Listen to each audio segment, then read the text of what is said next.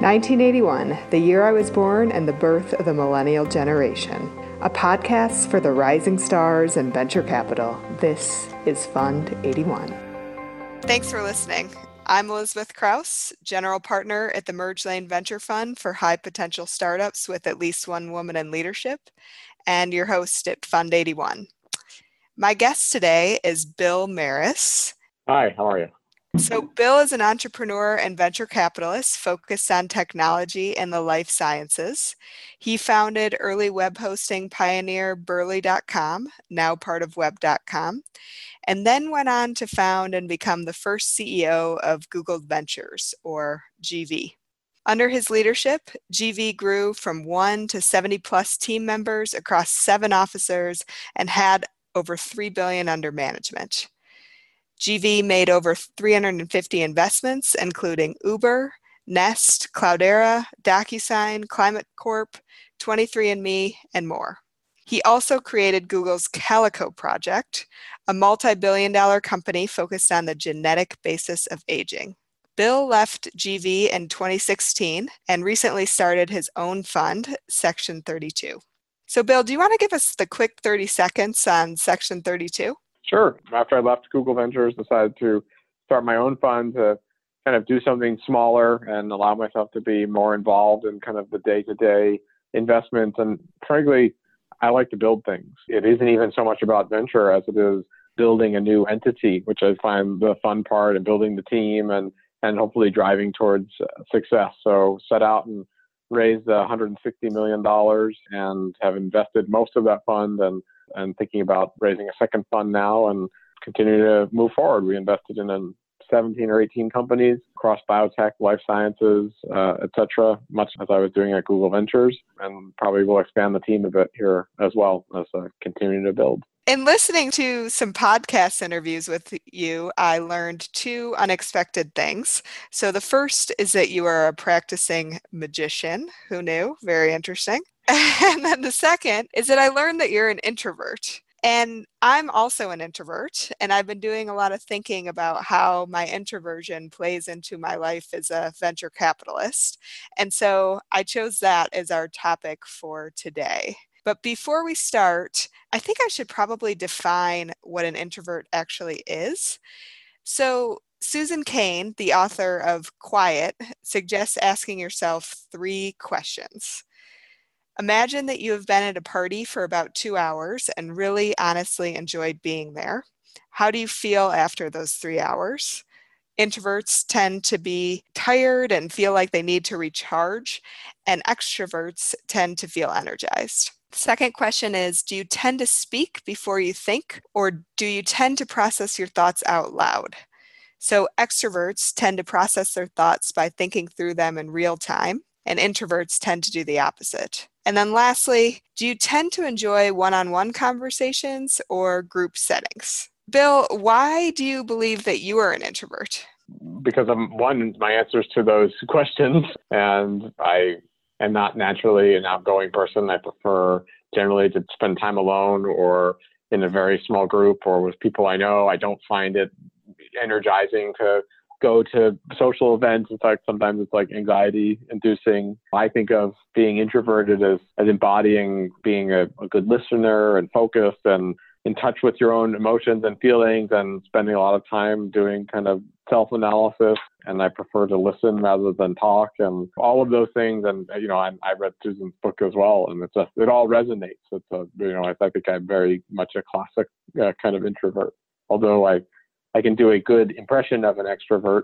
And I think magic, you mentioned, is one of those tools. And one reason I, I love magic is it's a good icebreaker and tool for someone like myself who's introverted. Let's talk about this magical thing over here. I don't really want to talk about me, for example. And what do you think is the most significant competitive advantage that you have as an introvert in your world as a VC? Interesting question. I mean, I, I've never really looked at it from that point of view because because I, it's not a choice that I made. It's just like how I am. So I think there are advantages, you know, in either way. It depends on what choices you make. From my perspective, I really try to focus on even in you know in life, but also in my business, on building real, genuine relationships, listening, empathizing, and trying to be as you know genuine as possible and identifying with another person's experience and uh, th- those are i think things that generally call for some introspection and quiet and reflection and etc. And so I think when you can do those things, if you can do them effectively, that you do have an advantage in identifying with entrepreneurs or other investors. And this business of investing is at the stages that you and I do it is largely about relationships. And so if you can build those genuine relationships, then you'll be well positioned to be involved in companies, etc., that your friends and people you know are starting. Yeah, it's interesting. I've done a lot of thinking about this. My business partner is an extrovert and she can go for 12 hours straight and back to back meetings with people without really feeling tired. And to me that's just completely incomprehensible. I, I don't know how she can possibly do that. And so i did a lot of thinking about you know how do we complement each other? And one of the things that i realized about myself is that i do a lot more thinking about how the meetings went after the fact and then also thinking about how the meetings are going to go before the fact and so as a mm-hmm. complement we work really really well what do you think is the biggest disadvantage for you also an interesting question. It's sort of like one of those questions where it's like, well, what would be the advantages of having a sibling if you never had one? It's kind of like, well, it's hard to imagine, but um, but if I if I think about it out loud right now, I think a lot of the velocity in our business depends on these days on the sometimes the appearance of doing work, going to certain parties or events and being seen and having a lot to say and having an opinion on everything and being well networked and none of that holds an appeal to me. I'm not on Facebook, I'm not on LinkedIn, like it's just not not my thing. And so I think that there's a the disadvantage might be that if you're not doing those things, there may be a preconception that that you aren't positioned to to be knowledgeable or have good relationships with the, the people doing interesting things, although I think that would be a mistaken assumption. When you think about building your team at Section 32, will you hire extroverts to complement you, or how do you think about that? Yeah, I do actually think about that. I tend to be attracted to people with the same kind of energy that I have. That may be a success factor or a failure mode. I don't really know. I just know that the extreme end of either side is probably not great. I'm sure there's there's like a happy middle ground, but I tend to you know spend time with people who also tend to be quiet or more thoughtful or reflective rather than process their thoughts you know outside of their heads, and that just creates a more pleasant environment for me. And part of starting my own fund was to create a workplace and environment that I could thrive in. So it wouldn't be surprising if other people that join are, you know, at least somewhat similar to that. I'm just curious, is your wife an extrovert? My wife is, is a very interesting question. She is a musician and was on Capitol Records for 10 years. And so she will get up on stage and perform in front of large audiences. Despite that, though, she, while not as introverted as I, certainly is much more on the border, kind of edging towards the introvert side. Uh, and is not, that's her job. But in terms of how she spends her time, is, is much more introvert. I would say as well. That's why lots of times we don't feel like we need to leave the house early. So, you know, it's like don't be fooled by someone's career path. That that doesn't reflect the internal character. And in that case, I think she's a good example. So my husband's an extrovert. He has some introvert qualities, but he's definitely on the extrovert scale. One thing that's hard for me is, you know, I'm meeting with investors and with entrepreneurs and doing other networking things a lot. And mm. sometimes I come home and I feel like I have nothing more to give, and he wants yeah. to talk. And mm-hmm. we had to have a lot of conversations around it's not you, it's not that I don't want to talk to you, it's just that I need to recharge. And the, the best thing that we did is we instated these things that we call etc. nights, which is Elizabeth tired and crabby nights. uh, and I um, tend to be fairly regimented in my my workouts so i kind of know when i'm going to be tired and i also mm-hmm. try to plan it so that the days that i have a lot of meetings are on etc nights so tuesdays and thursdays are nights that anytime somebody asks him to go to a movie or something he has an immediate yes because i like to be home and not talking yeah. that works it's well it's really important to work those things out in a relationship and i think especially if two people are introverted, you're going to have the same issue where it's where is anyone going to talk to you got to talk to each other but you may not you know so so it is important to find uh, find that balance and especially if you're living with someone intuitively at least even know the tank's empty right now basically and do you have any hacks that you use to carve out time to refuel as an introvert? Yeah, I actually tried to book no meetings on Thursdays and Fridays. Um, I try to leave that for a creative time and time to do the stuff that I need to do or think or um, just be in my own world. I also try to limit external meetings to on Monday, Tuesday, Wednesday to two, but definitely no more than three per day because, because then I just start to get really frustrated that I'm not in control of my own time and I don't have the reflective time that I'd like to have to give my best to those meetings. So those are a couple of the things I do. I also try to get enough sleep at night and get up uh, early enough to get exercise in the morning and that for me is like really my time. Like I I either go on the elliptical or I'll go to a Pilates or something and that's where I don't have my phone on me. I'm not looking at email. I'm no one needs anything from me. And so it's really important for me to have that time where, you know, especially as a dad of a two-year-old, like I think we all should allow ourselves time if we can to to take care of ourselves, and especially if you're taking care of someone else most of the rest of the time. And put your own mask on before you help someone else. It's like in life you kind of have to do that too. Otherwise, um, you just don't have anything to give. Yeah, I agree. I learned an interesting lesson around the working out thing. So I like to work out, I like to be active, and I also like to accomplish as much as I physically can work wise. I started doing a lot to combine working out with work. So I regularly take hiking meetings and skiing meetings and I realized that I need to limit that because my morning runs and my morning gym time was my time to recharge as an introvert, and mm-hmm. I didn't mm-hmm. realize that. So, as much as I love those skiing meetings, I, I can only do so many of them. yeah, as um, tempting as it is, sometimes I'll feel like, well, I've got one or two more calls to do. I'll just do them while I'm on the elliptical or going for a run, and then I the few times I've made an exception to that, I really get frustrated with myself that I'm giving up too much and not taking care of myself. Yeah, I agree. I've been there. If you think about what you want to do from here forward, what are some of the things that you are most excited about? And is there anything that the fact that you're an introvert plays into in that vision? Let me think for a second. Um, you know, I think I do aspire to a life of having no meetings someday. you know, um, I I don't know how to do this job uh, without it though. But I think this fund is an evolution of that, where it's it's at a smaller scale. It's you know intentionally not meant to raise a billion dollars and do 100 investments a year. And and I think increasingly I will lean more towards the smaller and kind of passion projects and and family, etc. Maybe it's just kind of stage of career too. At a certain point, it's like, well, I don't feel like I certainly don't have anything I want to prove to myself anymore, career wise. So there's no reason to quite charge as hard as I might have when I was 25 or 30. Hmm. Um, and I, I don't know where that path leads from here, but I'm as, interested as anyone to see.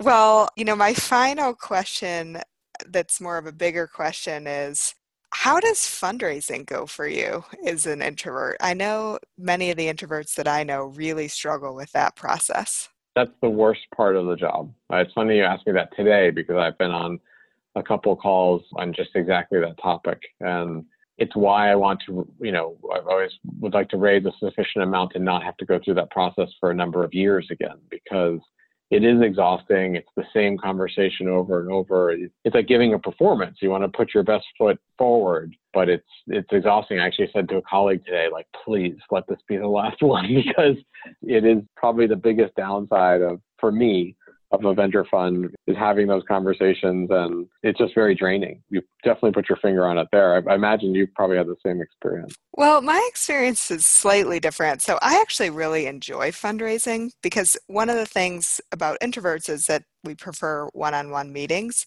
And so I like having the opportunity to really get to know very interesting people on a deeper level. But the challenge that I have is that there's a limit to how many of those meetings that I can do. You know, I'm also managing a portfolio. We have a team of people that I want to work with at MergeLane. And so it's really hard for me to get all of those things in. That's actually one area where having a partner is an ex- who is an extrovert is extremely helpful. But all in all, it is still a tough thing for me. And I'm glad that there's a limit to it as well. It's funny that you mentioned this because one of the reasons even I left Google Ventures is we were approaching 100 people on the team and i really just started to feel a lot of like guilt that I, I didn't know everyone as well as i'd like to. I could never spend as much time with everyone that i thought that i should. I just always felt like i was disappointing someone or myself in that what i felt you need to give as the leader of an organization that size maybe it's not reasonable but for me i felt like i should know everyone's spouse's name. I should be able to sit and talk for as long as someone wanted to talk because they're they're on the team. But when you have 50, 70, 100 people, you, you, you can't. Like if someone's getting shortchanged, if someone runs over, it's taking time from someone else, and and that just put me in a really um, stressful situation. So I would like to, to your earlier question, avoid putting myself into that position again, where I feel like I can't give what I would expect of myself. Um, and so working with a smaller group helps me avoid that. Before we close, I like to ask a couple questions, and I'm hoping you can just give me a very quick 30 second response. What is your favorite question to ask the CEOs of the companies you are considering for investment?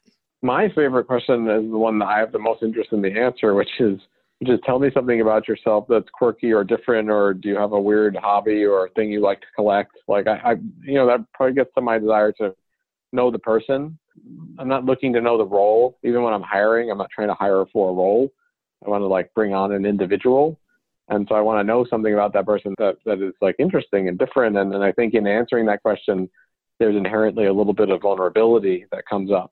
And I think that's a way to connect with people. So I, I really like asking that question. I'm always interested in people's stories and their answers. Great. I'm going to add that one to my list. I like it.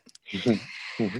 What's one unexpected question that you've been asked during your fundraising process by an LP that you were unprepared to answer? You know, let me think out loud for a second. The most LPs ask the same question, so there wasn't a ton of of unexpected questions. I had one ask me if I was planning to have more children because they thought that would take away from my time devoted to the business, which I found somewhat offensive. You know, I expressed that reaction to them at the time, but that was one where it felt so, to me, intrusive or personal. Different if you're saying, well, tell me a fun hobby. It's another to say, like, are you, you know, tell me if you are going to have more kids. Like, that just felt like a, that felt like a lot. So that that was probably the one one that stands out to me. That's interesting because you know we work with female entrepreneurs and they actually get that question a lot, which is offensive. However, you're the first man that I've heard that has been asked that question. At least they're um, gender neutral about that offensive question. well, the one this one was. It wouldn't occur to me to ask someone that. That maybe that's why it bothered me so much because I was not prepared for that question. But I also feel like there's a, an accusation kind of, or you know, inherent in that, or an expectation, like they're expecting or want a certain answer. It's not a question born of curiosity or genuine interest in the person. It's I want to get something specific from you. Are you going to do something for yourself that is going to cost me to not get what I want? It just seems like a selfish question. And also probably not even legal to ask a you know uh, to ask, but you know it doesn't stop people sometimes from asking it, and it, I thought it was distasteful. So I can certainly identify a little bit with being asked that, especially if you're a woman, and it was uncomfortable for me. I can only imagine if it meant well, I'm going to be you know taking leave for a couple of months. If, if someone asked me that question and I'm a man, I can only imagine what the, that person is thinking when they're talking to a female investor or someone raising a fund. Well, regardless, right or wrong, I think it is a question that people should be prepared to answer, even if the answer is, I don't think that's an appropriate question, which right. is probably the best answer, actually. So, is there an underhyped fund that you admire? Yes, present company excluded. I will say uh, Gilman Louie has a fund called uh, Alsop Louie Partners, A L S O P L O U I E, Alsop Louie Partners. He invests in two things. One, he invests in frontier technologies that are at the cutting edge, but two, he's just a fantastic person with tons of character and and loyalty and just a great person. He's founded In-Q-Tel, um, served the country. He started a gaming company. He's a lot of fun. He's got a great family and their, you know, returns have been terrific and he's just always got an interesting view on things. So definitely I would highlight that one. Great. And then last question, is there anything you wish you would have said differently in this interview? No, no, it's just been a fun conversation. Nothing nothing jumps out at me. Agreed where can people find you? Although we should note that based on I'd rather they don't. Please don't. They can't find me on Facebook or LinkedIn or anything. Um, I mean, on, we have a website, section32.com, um, but most of our investing is done kind of via my network of you know, people. So if, if you really want to find me, it's best to come through like a friend or colleague or someone that knows me because like I said, I don't take a lot of meetings. It's not like I don't like people, but that you know time doesn't allow for it. Makes sense.